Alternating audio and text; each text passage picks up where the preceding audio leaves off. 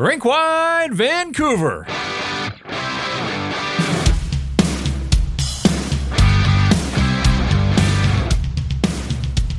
After a beatdown in Beantown the other night, this one was more of a letdown in Motown as the Vancouver Canucks took a 3 1 lead in the third period, but couldn't make it stand up, and the Detroit Red Wings on a penalty shot in overtime defeat the Canucks 4 to 3. This is Rinkwide Vancouver. It is a presentation of the Wall Center in downtown Vancouver. Usually we're in the lower lobby at our studio, but uh, working remotely on this podcast, still, we like to tell you about the Wall Center. Meeting space at the Wall Center sets the tone for productive business events in downtown Vancouver. For more information, email sales at wallcenter.com. It's Jeff Paterson joined once again by Irfaan Gaffar on this Super Bowl weekend, a busy weekend for the Vancouver Canucks. They're going to have to turn around and shake this one off, get ready to take on the Washington Capitals on Sunday. But Irf, lots to talk about. Uh, certainly the Canucks and the Red Wings providing us with plenty of talking points, including a penalty shot in overtime.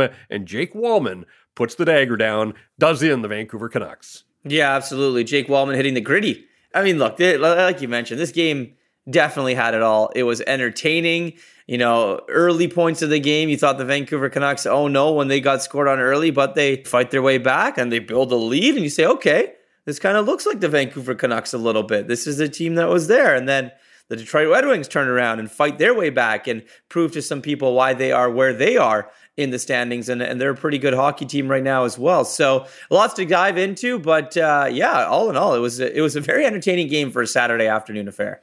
Yeah, and for the longest time this season, we all trumpeted this record of the Vancouver Canucks unblemished when they took a lead to the third period.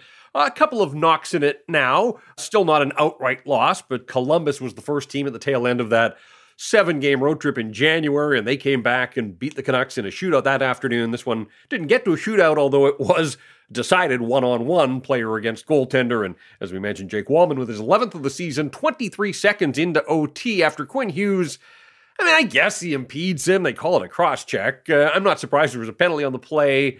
Uh, like, I don't think you're going to leave that completely allowed to go untouched. I mean, Walman had a step on Hughes, and Hughes interfered with him. But they call it a cross check, whatever the case. They point to center ice, and sure enough, Jake Walman, on an 11 goal scorer, but he looked like a 40 goal scorer. Like, that was some nice finish there. Snaps it home past Casey DeSmith, and yeah, I mean, I, am with you. I thought in that second period, obviously, the turning point was the the five minute turned into a seven minute penalty kill after the uh, match penalty to Nikita Zadorov and the high sticking penalty to Filip Hronek. And look, I thought for a while, like you know, the Canucks looked like they got their swagger back. They looked like that team that rolled through New York City and into Pittsburgh uh, a month ago.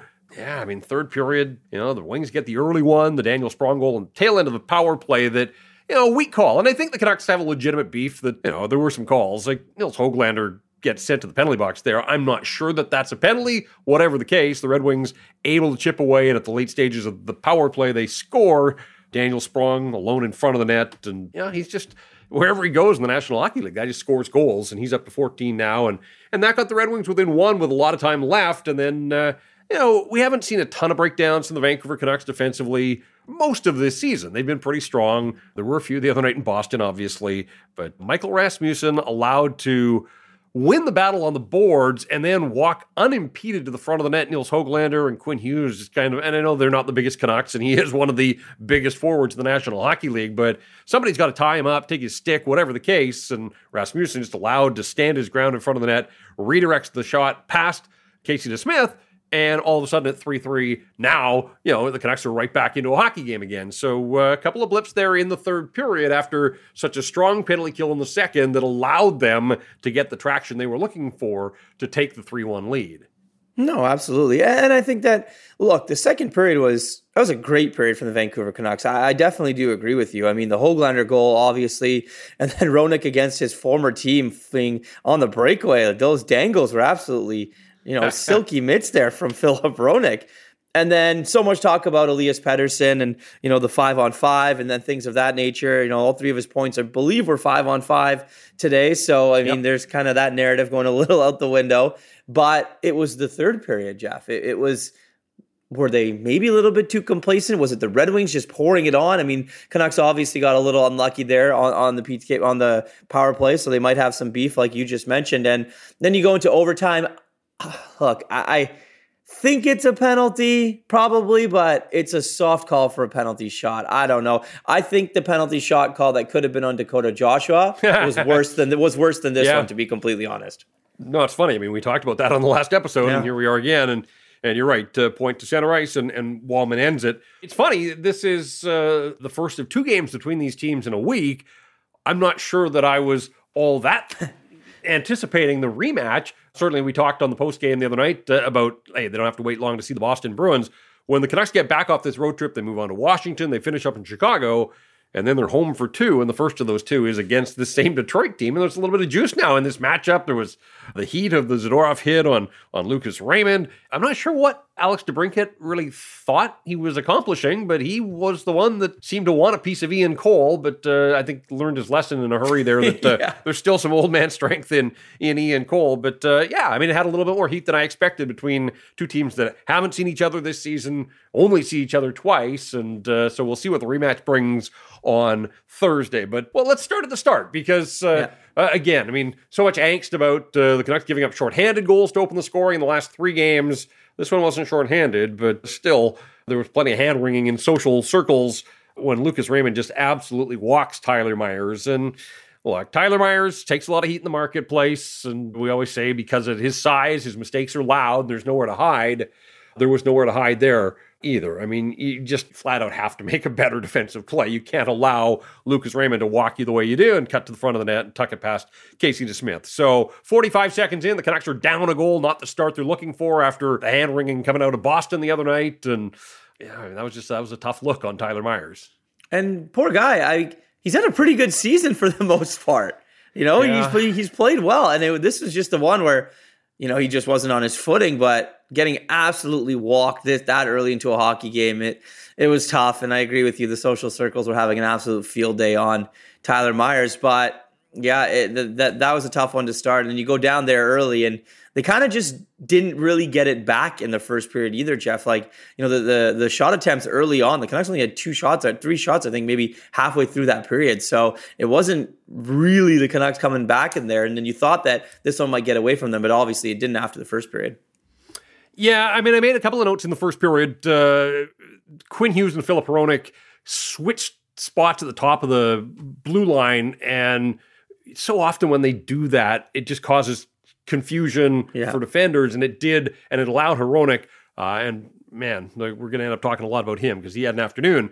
Uh, in his first game back in Detroit. But that was maybe the first sort of sign that he was into it and on his game. He had a great look and got a shot away there. And then moments later, the Canucks had a power play, their only power play of the first period, and they didn't score. They didn't give up a shorthanded goal, so maybe that was a step in the right direction. But I actually thought the power play looked good. It generated three shots. They had some looks, but nothing to show for it. And so they get out of the first period, they're down one nothing, and you know, after getting shut out the other night, now you're looking at, uh, well, okay, that's four periods without a goal. Who's going to step up here?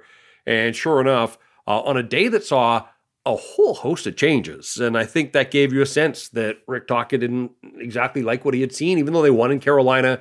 You know, they didn't play great there. They played well enough to win, but rode the hot power play that afternoon or, or evening. And so we saw, after so many people screaming for Nils Hoglander get an opportunity higher in the lineup. Ilya Mikheyev to get demoted. Phil Giuseppe activated for the first time since January the 2nd against Ottawa. And that led to a healthy scratch for Sam Lafferty. So a whole lot of changes for the Vancouver Canucks and and also Casey DeSmith going in goal and not a surprise there. But still, just a bunch of new looks for the Vancouver Canucks. And, uh, you know, there's Hoglander gets his uh, 15th of the season. Uh, nifty little deflection from the Hronek shot. And that was the goal the Canucks needed, obviously, to get back on even terms. And you see it so often at this level where Alex DeBrincat lost his stick or broke his stick. And, you know, you have to exploit that. And the Canucks did. They worked the puck around and took advantage of the fact that one of the Red Wings was shorthanded, if you will, and eventually uh, allowed the puck to get back to Hronek. His shot tipped by Nils Hoglander, and Hoglander had an afternoon. I mean, he had the goal the other night that was disallowed, but still putting himself in a position, it was a high stick, and we didn't really cover it because uh, it wasn't even reviewed really. But still, it just, you know, even though that one didn't count the other night, in a position to make something happen offensively, here he scored in the first period. He rattled one off the sort of the right of the connection there the crossbar and the post. So, you know, I think people wanted to see that. Hoglander get an opportunity higher in the lineup, and sure enough, he made some things happen. Well, that was the thing, right? You saw when JT Miller the other day mentioned that skated with Lindy, you know, people kind of joked about what, what the rest of the lineups were going to look like. There wasn't that much media there, so no one really tweeted out the lines until we saw in the warm up there. But yeah, I was wondering who was going to move up the lineup and, and who was going to kind of get demoted. But I think, to be honest, Jeff, that a lot of these guys on this team want to play with Nils Hoglander because he's so tenacious on the puck. He goes into the areas where other guys don't want to go. He's hard to play against. He's a little guy, but he plays it. He plays a way bigger game. He's got 15 goals on the season, probably going to get over 20, which is wild for a guy coming into this season. You didn't really know what his role was going to be. Him moving up and, and getting that opportunity, you can probably think that you know for a guy like Sam Lafferty, I don't know if what what you know uh, Rick Tocchet's going to do for tomorrow or for lower the lineup for for tomorrow against the Capitals, but Hoglander's probably on that line to stay. Yeah, and look, I think Sam Lafferty had to recognize that. Yeah his play and and not just like it wasn't great on the shorthanded goal by Martinook in Carolina the other day, but that's not why he came out of the lineup. Phil DiGiuseppe's back. I'm sure they wanted to, you know, get him going. A guy that went to the University of Michigan, so a great way to you know turn him loose after uh, missing six weeks with injury in uh, Detroit. He didn't play a lot that fourth line. There were a lot of special teams and in a tight game in the third period, but uh, you know, I thought DiGiuseppe acquitted himself reasonably well doing the types of things that you need from him, just to getting in, finishing checks, and trying to separate people from the puck. And look, Sam Lafferty, one point in his last eight games. Uh, hadn't scored since the early start in Buffalo at the towards the tail end of that uh, road trip a month ago. So you know his play had kind of tailed off a little bit. He'll get back in there. I don't know if it'll happen on Sunday in Washington, but you know now Rick Tocchet is able to create that internal competition among the bottom six guys. And certainly if Mikheyev is going to be down there as well, that if your number is on the board and you're sitting out, when you get your chance to get back in there, you're going to have to make more of an impact. And so uh, be interesting to see when Lafferty gets the opportunity and, and what that looks like when he gets back in there. So as we kind of work our way through that second period, the big event obviously was Zadorov catching Lucas Raymond at the Canucks blue line it's head contact. It is, and I I, get that Zadorov's a huge guy, and people are going to say like, oh, big guy. You know, he penalized for being big. The league's trying to eliminate and eradicate head injuries and and head contact, and so it was contact to the head. Like I didn't have a problem with the call. I just I have no idea. And as people listen to a podcast being recorded right after the game, we may get some clarity on what the league thinks. I don't think there should be a suspension. Raymond stayed in the game, or at least he came back into the game. I don't think there was, you know, he wasn't targeted. It was a case of one of the bigger Canucks just lowering the boom on a smaller forward, but he absolutely makes contact with the head. So no issue with the call, but in a one-all game, like what an opportunity for the Red Wings, but what should have been a massive turning point and looked like it was for a while uh, for the Vancouver Canucks with a penalty kill. And I don't know if this was his best game, but it would be on a short list of best games in the NHL for Noah Juulsen. I thought he was mm-hmm. terrific, mm-hmm. particularly on that penalty kill. Uh, broke up what looked like it was going to be a sure tap in goal at the back door with a nice defensive play. Uh, in fact, led all Canucks in that five minute stretch with Zadorov out he logged more ice time than anybody else in the penalty kill, and that's where he has been able to really carve out a role for himself. So, uh, you know, Noah Juulsen went 12 straight games without being able to find a spot in the lineup back in the fall, and kind of quietly has worked his way into this conversation on a team full of guys that I think are, you know, in the running to be unsung heroes. But Noah Juulsen has looked the part of a depth, legitimate depth NHLer most nights out here of late.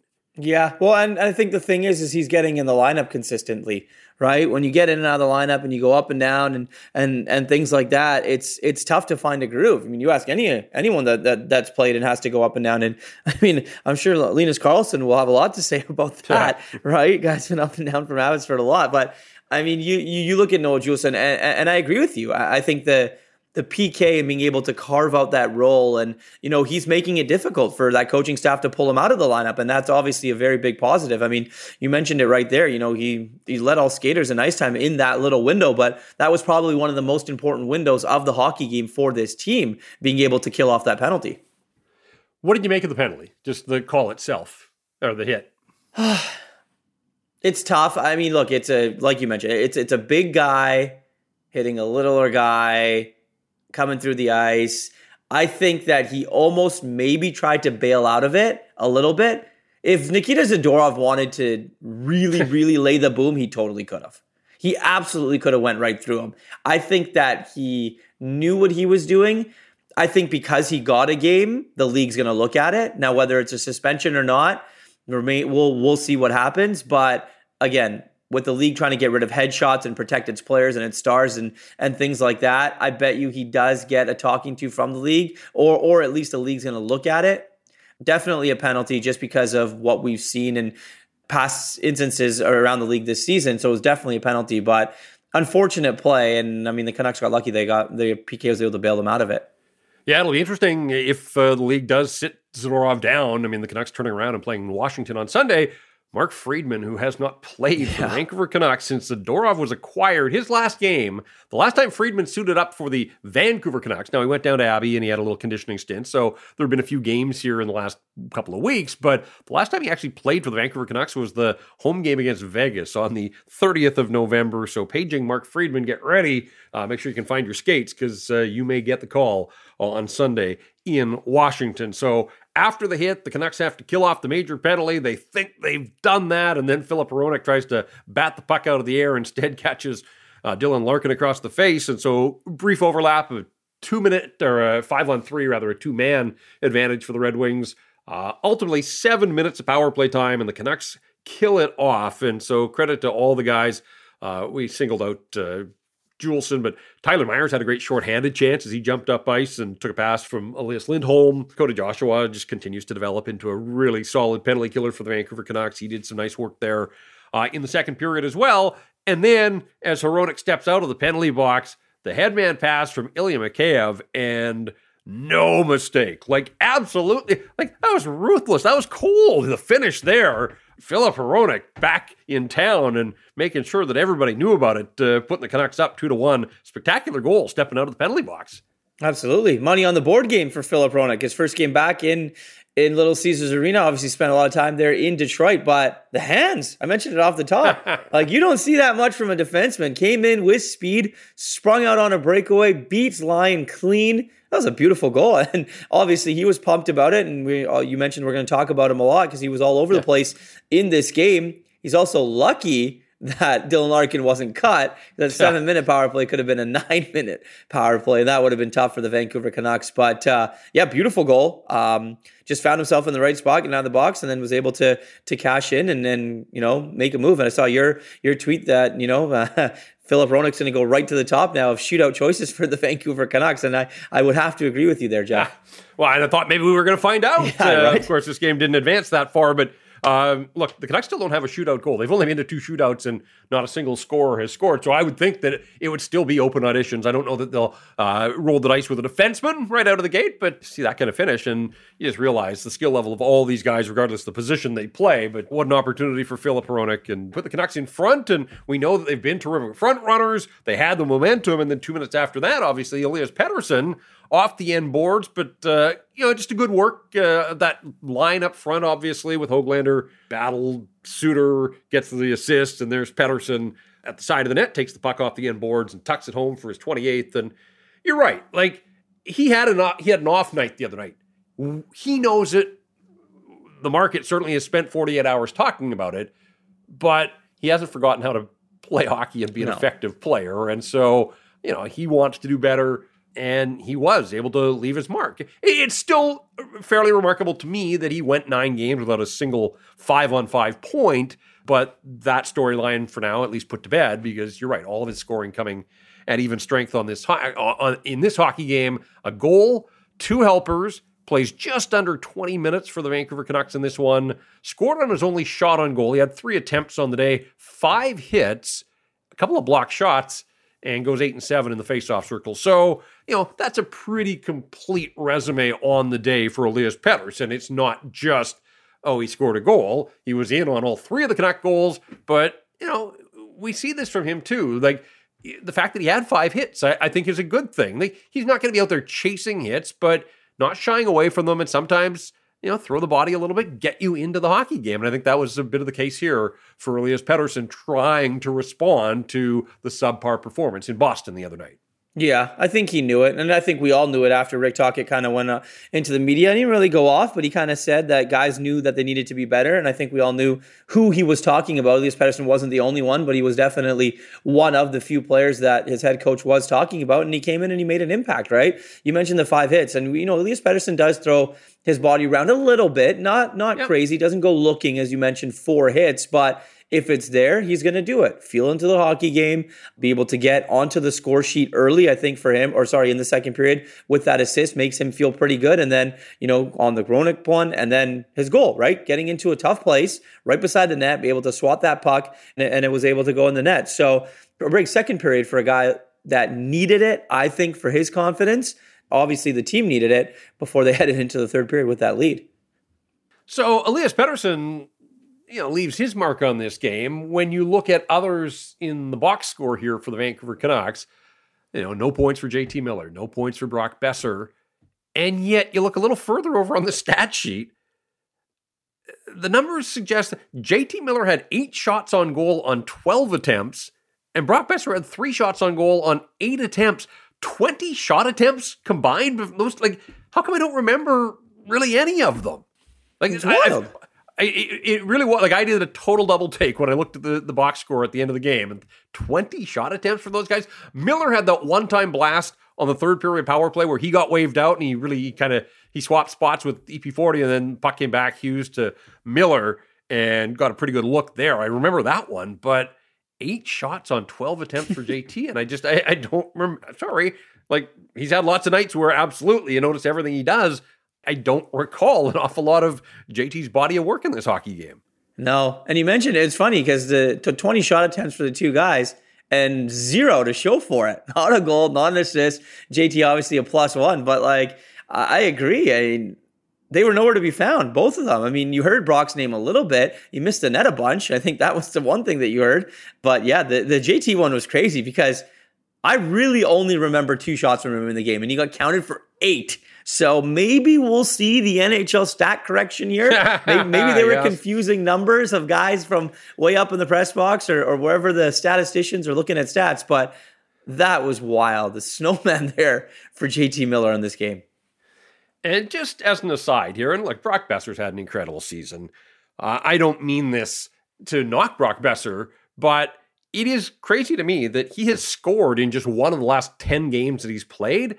Now, the one game that he scored, he had three, including his 30th. So he's going to feast on that for a while.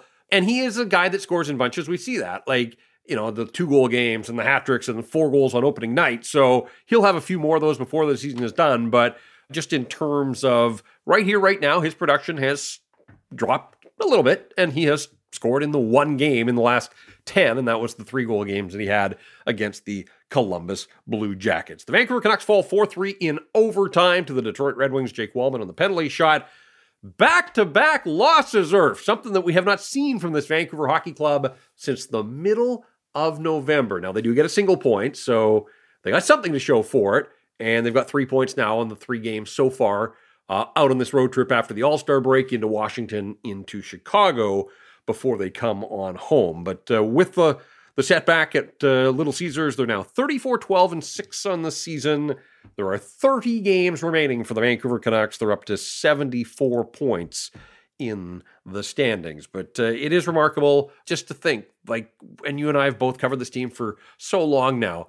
The notion that they had not dropped consecutive games since the middle of November, that just blows my mind. And so you tip your cap to the Canucks for the season that they've had. You know, a little bit of pressure. Not that uh, they won't be thinking this way at all, but they are the only team in the league that hasn't dropped three in a row at any point this season. So we'll see if they can respond. And look, they did. They responded three to one going to the third period. They were looking pretty good. So I think for Rick Tocchet, it's still this search that goes back to the homestand that you know the complete game hasn't been there for the Vancouver Canucks for a little too long now. And I think you would put this in that category as well that they did some good, the penalty kill, the second period to get the lead, but it is a 60 minute game. Sometimes it's longer than that. Uh, this one was 60 minutes and 23 seconds uh, before Jake Walman won it uh, on the penalty shot, no T. But uh, uh, still some work to do for this Vancouver Hockey Club in just in finding the consistency of that sort of full 60 minute hockey game.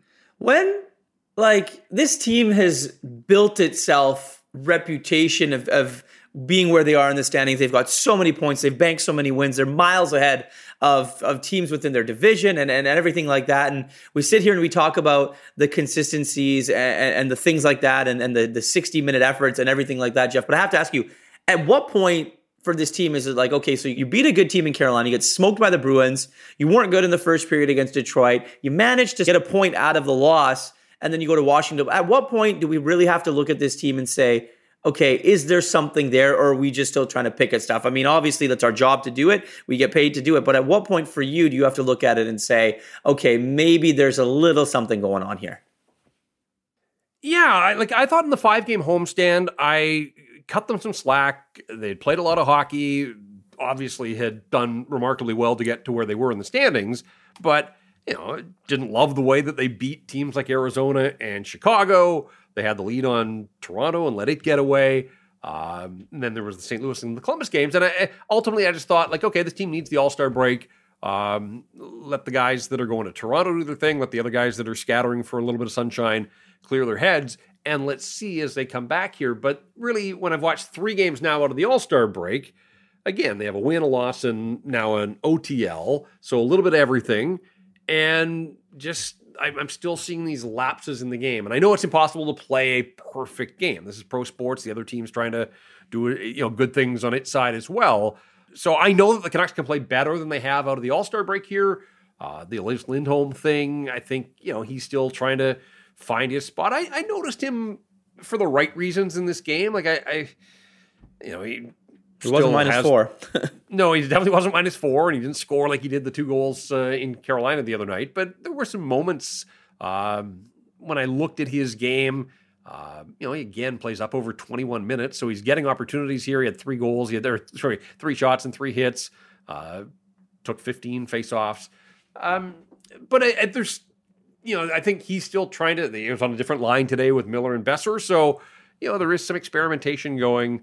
Um, but they're just they kind of feel like they're 80% of their their best selves right now. And some nights that's going to be enough to beat good teams, but we also said coming out of the All-Star break, Carolina, Boston, Detroit and even into Washington, like, you know, that's a four uh, eh, four games in 6 nights against four decent opponents. And so yeah, I mean the Canucks are getting tested right now and you know, no shame in picking up 3 points in the 3 games they've played, but they've set the bar higher for themselves and they're not quite measuring up in the here and now. So, uh, again, quick turnaround, more challenges. You'd assume that they go back to uh, Thatcher Demko after Casey DeSmith start. We'll talk more about uh, DeSmith's afternoon and just sort of his role in all of this as well as we carry on 4 3 in overtime. The Red Wings defeat the Vancouver Canucks, as we mentioned, back to back losses for the first time in a while.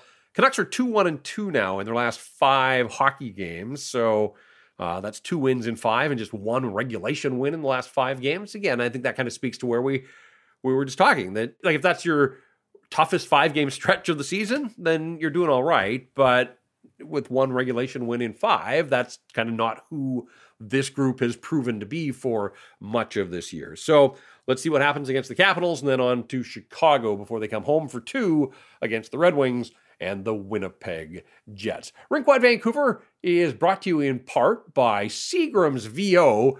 Now, Seagram's was originally introduced back in the early 1900s. Seagram's VO was designed as a wedding gift from Joseph E. Seagram for his son. Barrels were set aside in the warehouse, specifically marked VO, the family's very own whiskey. Now, Joseph apparently liked it so much, decided, hey, the rest of the world should have a chance at it, so he put it on the market and the rest was history. And Seagram's VO went on to become one of the most successful whiskeys ever to come from this country. Now, you can get your hands on it as well, and we certainly would encourage you to do so. Seagram's VO Select is available in uh, select BC liquor stores, so you can visit the BC liquor store website and check it out there, or you can find it in your nearest liquor store. Make it your very own. 4 3 wings down the Vancouver Canucks. Elias Pettersson, Filip Hronek and Nils Hoglander, the goal scorers for the Vancouver Canucks, who will pack up and move on to take on Washington on Sunday. This is Rinkwide Vancouver.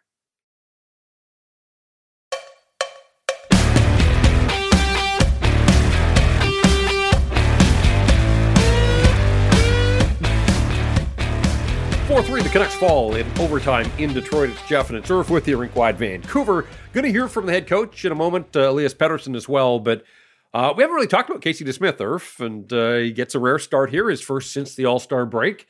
Uh, something I've been charting. Uh, and look, the record is impeccable, and we we know that he's been a great addition to the Vancouver Canucks, but uh, came into this game with just one win since Christmas, and he leaves this game with just one win since Christmas. Now, he, he gets another point. He's delivered a point in four of his five starts since Christmas. So there's just been the one outright loss, and that was to Philadelphia in the first game out of the Christmas break. Otherwise, he's finding ways to pick up points, but he's not delivering victories. And I look at the goals that were scored here.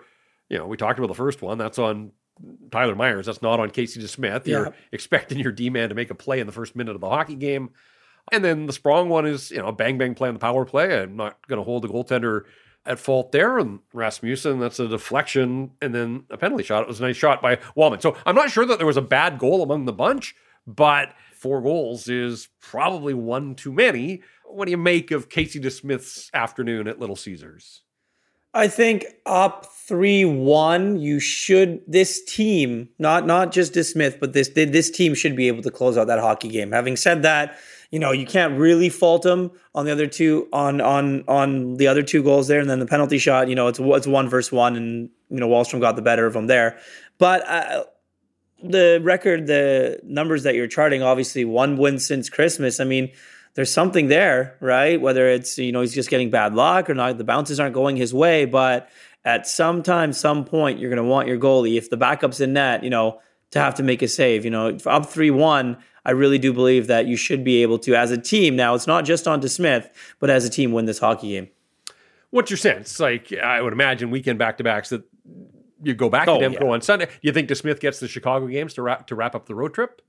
No, no. I think they're going to go Demko Demko. Um, I think that you get Demko back in, and if you win, if you win against the uh, Washington Capitals tomorrow, then maybe. But I think it would be Demko Demko come home, and then would just you just ride Demko for a little bit until the next opportunity for DeSmith again.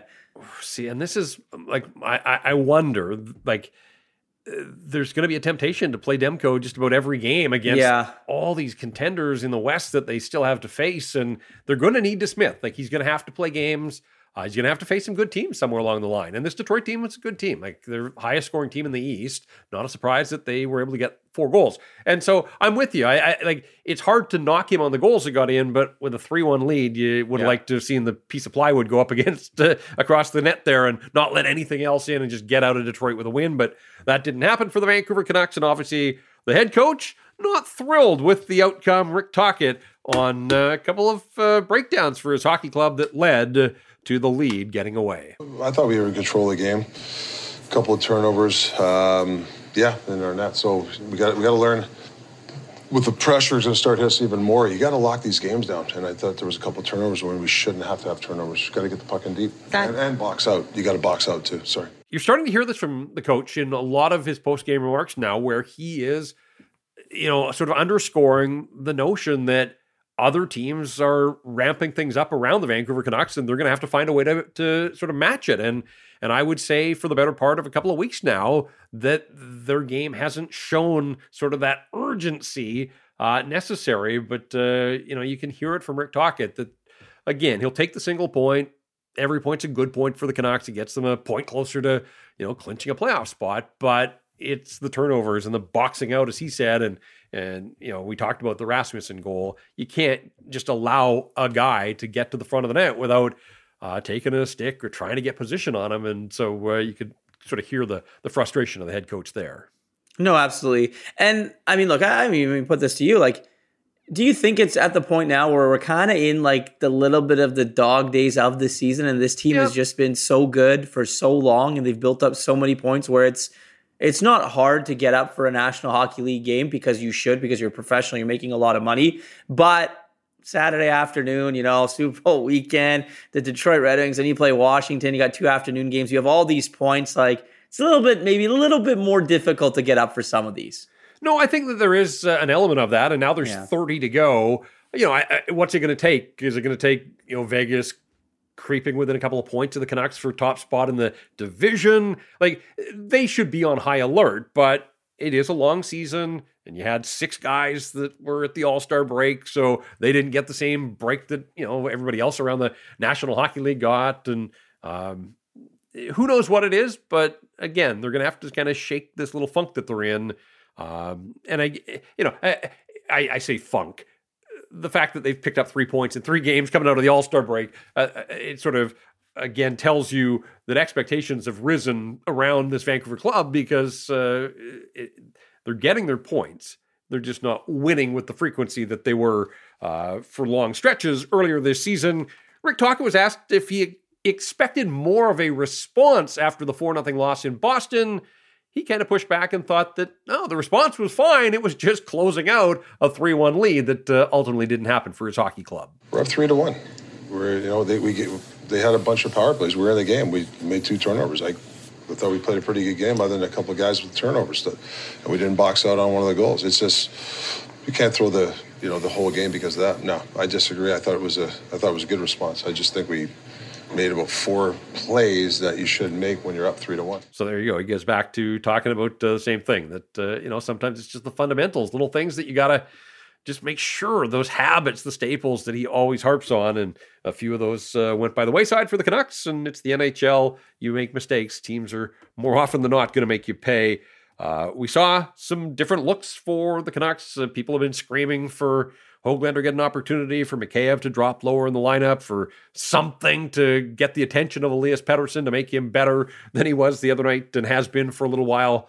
Uh, and that line of Suter and Hoglander with Pettersson responsible uh, for two of the goals, certainly the Hronek goal comes at the end of the penalty kill out of the penalty box, so a bit of a, a broken play, if you will, in that regard. But still, Elias Pettersson in on all of the scoring for the Vancouver Canucks, as was Filip Hronek. We'll get to the three stars here momentarily, but uh, Elias Pettersson was asked after the game about uh, sometimes, you know, is a change just a, a, necessary thing in a long hockey season? And did he welcome the fact that uh, he had a couple of different line mates? Yeah, I mean, maybe it's good once in a while. Um, just to get some new looks and uh, playing with some new lineups. But yeah, I think just a little shake it up after the last one. Both are just excited to play with each other and uh, yeah, he's trying to gain energy from each other. So I mean, we talked about just working hard and see what how it goes tonight, and that's all we can control.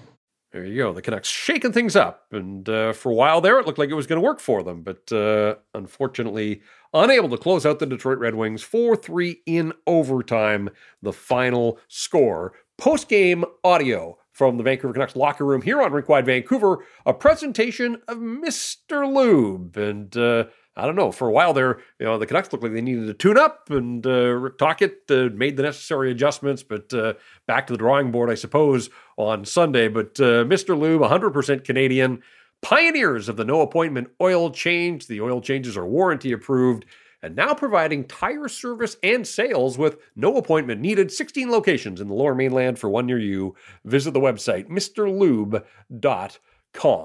All right, Irf, you ready for the rink wide Vancouver three star selection here? A couple of strong individual performances uh, from Filip Hronek and Elias Pettersson.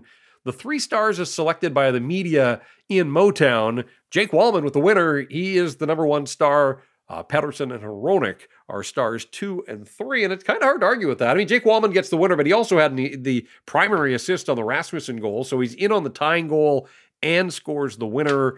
11 goals for him on the season now. So Jake Walman having a nice season there for the Detroit Red Wings. Uh, I've got him as the, I'll throw him the bone, uh, scoring the overtime winner. Uh, we'll go with Walman as the first star. I think he got it was a homecoming of sorts for Filip Hronek, and uh, I'm glad that they gave him a little bit of love there. But I I'm putting him ahead of Elias Pettersson uh, on the rink wide three stars. Hronek with the goal, his fourth of the year, and uh, two helpers as well. So uh, he had been a little quiet in point production uh, the last couple of weeks, but uh, big afternoon for him.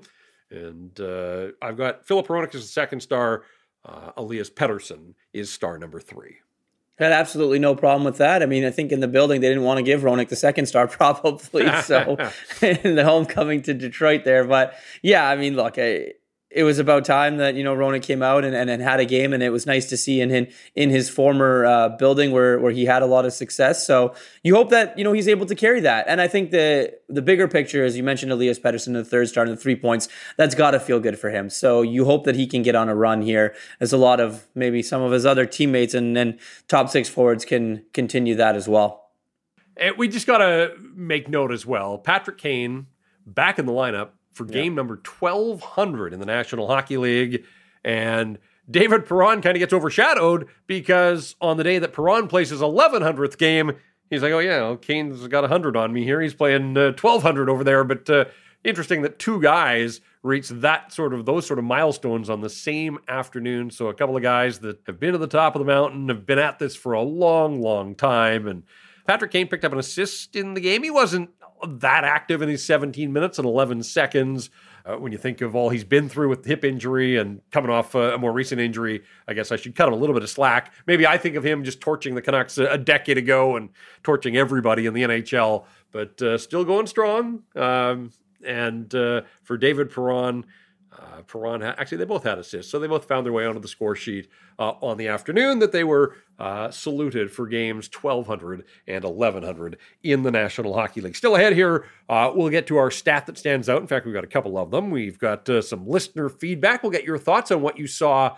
Uh, from the Vancouver Canucks, what was missing ultimately, and a thought or two on the next opponent, the Washington Capitals on Super Bowl Sunday. It's Jeff and Irf with you. You're listening to Rink Wide Vancouver.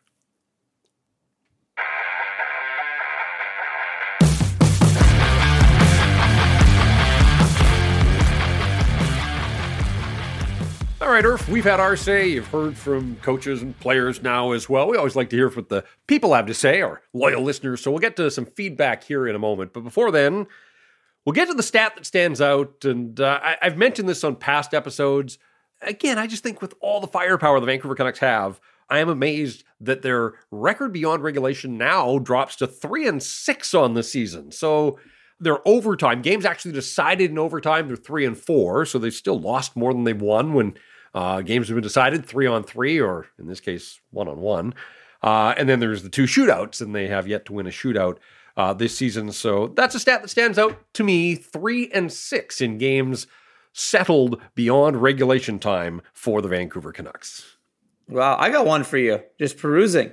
Jake Walman, the fourth defenseman in NHL history to score an overtime winner on a penalty shot, and the first in Red Wings history. So really? maybe, yeah. defensemen probably don't get that far up on the ice in, in overtime. That's one.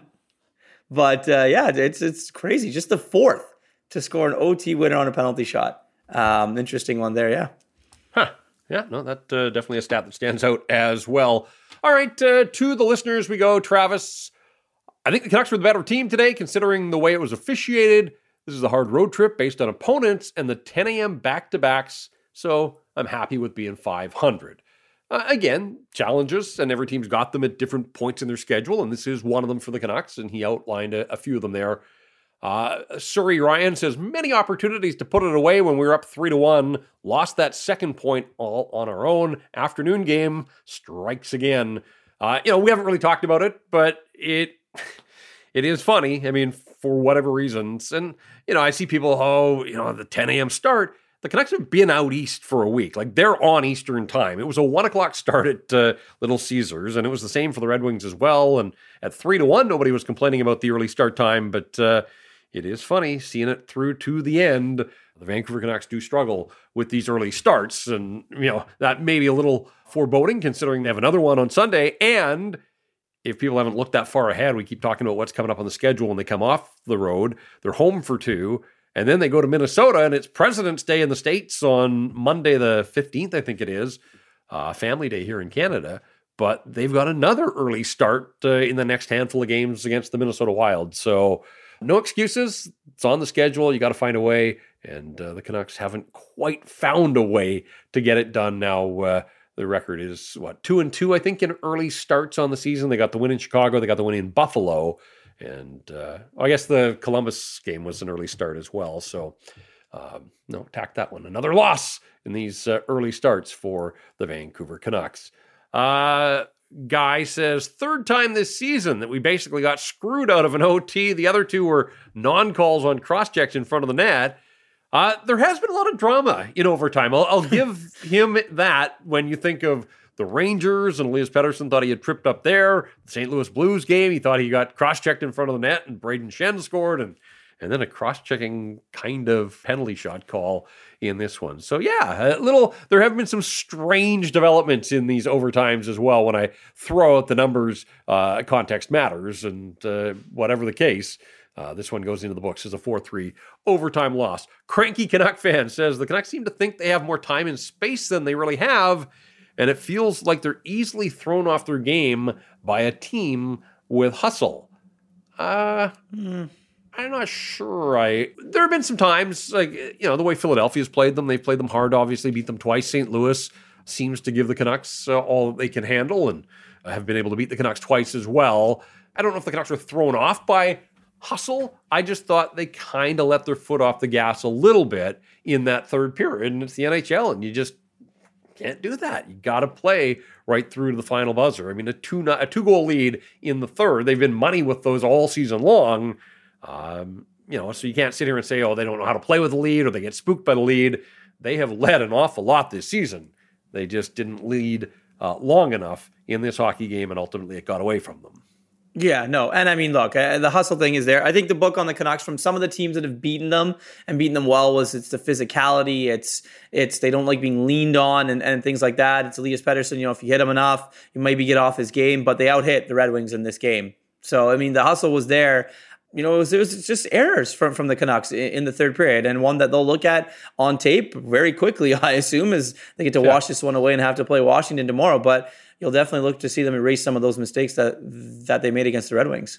Adam says they had their chances to put the Wings away late in the second period with the power play, but couldn't cash in. And from there, he felt the comeback was inevitable. And Deedlebug says power play, lots of good looking passes, but passes don't count for goals. Uh, yeah, I mean, at the end of the day, the power play went 0 for 3. I thought it generated and you know created looks, and usually uh, that group, the first unit power play guys, you create enough looks, you're going to find a way. Didn't happen for them. I was encouraged, like compared to the other night against Boston, where uh, you know, forget the shorthanded goals, even just the power play in terms of responding and getting something back for the Canucks just didn't seem to have it actually thought they snapped it around reasonably well here in this hockey game, but just weren't able to to connect. And so, you know, maybe it's a silver lining. Uh, yeah. People don't want the moral victories, but I didn't think that. You know, I mean, at the end of the day, you can say, hey, a one goal game, Detroit scored a power play goal, the Canucks didn't. The Red Wings win the special teams battle, they win the hockey game. All that is true and fair, but I didn't think this was a case where the power play wasn't invested or it wasn't on. It just didn't finish, and sometimes that happens. Yeah, I mean, we joked about the missed or the 20 total chances from Brock and, and, and JT in this game, and the Brock missed nets. I think all four of them were on the power play. I think they were all on that one power play where he just couldn't hit the net from the top. And I, you know, I think you're laughing because we know exactly what we're talking about. You just yeah. hear it hit the back of the glass every single time. But again, eh, look, if he hits the net on some of them, maybe there's a rebound, the puck goes in. There's a, there's a lot different there. But I also agree with you. I am encouraged on the power play there. They just didn't score. Well, and even to that point, like in a three all tie, there was that crazy scramble yeah. where Moritz Seider is, you know, pulling the goalie's leg back to ensure Smart that somehow move. the puck does. It was no, absolutely, it was. Um, the net cam, like a great view there. Like they got the puck to the goal line, they just didn't get it across. So again, it was it turned out to be one of those afternoons where the power play couldn't be the difference maker that the Vancouver Canucks wanted. You know, and that's two games in a row that the power play hasn't scored didn't get scored on, so maybe that's a step in the right direction. But uh, whatever the case, the, the power play does have to find a way to be a difference maker for the Vancouver Canucks, and it wasn't in this game against the Red Wings. So, quick turnaround now. We'll uh, have to wait and see what the league seems to think about uh, Nikita Zadorov. Is that going to necessitate uh, any sort of lineup moves for the Vancouver Canucks? Uh, whatever the case, it's uh, the end of a tough stretch here for these guys that you know, the ones that got away for the All Star break, all of a sudden to jump back in with four games and really and two afternoon games, so eh, less than six nights. You know, what do they have in the tank here? And, you know, a little bit of a break just in as much as Washington is still playing as we record this in Boston and then they've got to go home. So it's going to be two, two teams that are both playing back to back. And uh, we shall see it'll be uh, any game against Ovi. There won't be many of them left uh, for the Vancouver Canucks, so uh, I think that uh, you know that's always going to be a storyline. Even the struggles that he's had, but he's into double digits now. But uh, also, first look at old friend Ethan Bear on defense for the Washington Capitals on Sunday. Yes, absolutely. It should be fun. And uh, apparently, the Washington Capitals want a first round pick for Nic Dowd former Vancouver that. Thank you for Canucks. So another one that's interesting. But yes, Ethan Bear will, will will be the one there. I mean, he obviously went and got his bag, and I have absolutely no problem with NHL players going to do that. Take care of your family and, and your loved ones and things like that. So it should the Canucks were never going to pay him that much money, but yeah, it'll be a fun one. And uh, I think the Ovi store, score, storyline storyline never gets old to me. I mean, look, he's obviously chasing Gordie Howe's record and things like that, and it's always it's always fun to see when the Canucks play against the Great Eight. Yeah, I would imagine that they're going to see Darcy Kuemper in goal. Uh, yeah. He's backing up in Boston. Charlie Lindgren getting the start there. So as uh, we try to figure out uh, a little bit of lineup news, uh, we'll have to wait and see. But like this one on Saturday, Sunday's game, uh, an early start in Vancouver, so there probably won't be a whole lot of lineup information until the Canucks hit the ice for warm up. Slow start, and then a good second period. Unfortunately, uh, let it all get away. A 3 1 lead disappears on the Vancouver Canucks, and they fall by a score of 4 3 in overtime. Jake Walman on the penalty shot, 23 seconds into OT. The Red Wings defeat the Vancouver Canucks 4 to 3. Same teams will meet at Rogers Arena on Thursday. For Irfaan Gaffar, this is Jeff Paterson. You've got Super Bowl plans on Sunday, so you're leaving me. Leave me and leave us with a Super Bowl pick then. What do you got for Sunday? Heart says 49ers, but I can't bet against Patrick Mahomes and the Chiefs. I'm going Chiefs plus three and a half. I'm even going to put give them a couple more points. That's that, right. that's it. Chiefs plus three and a half. I can't bet against Mahomes. Did it against Brady once. I'll never do it again. And Mahomes is kind of trajectory, the way his career going is kind of looking that way as well.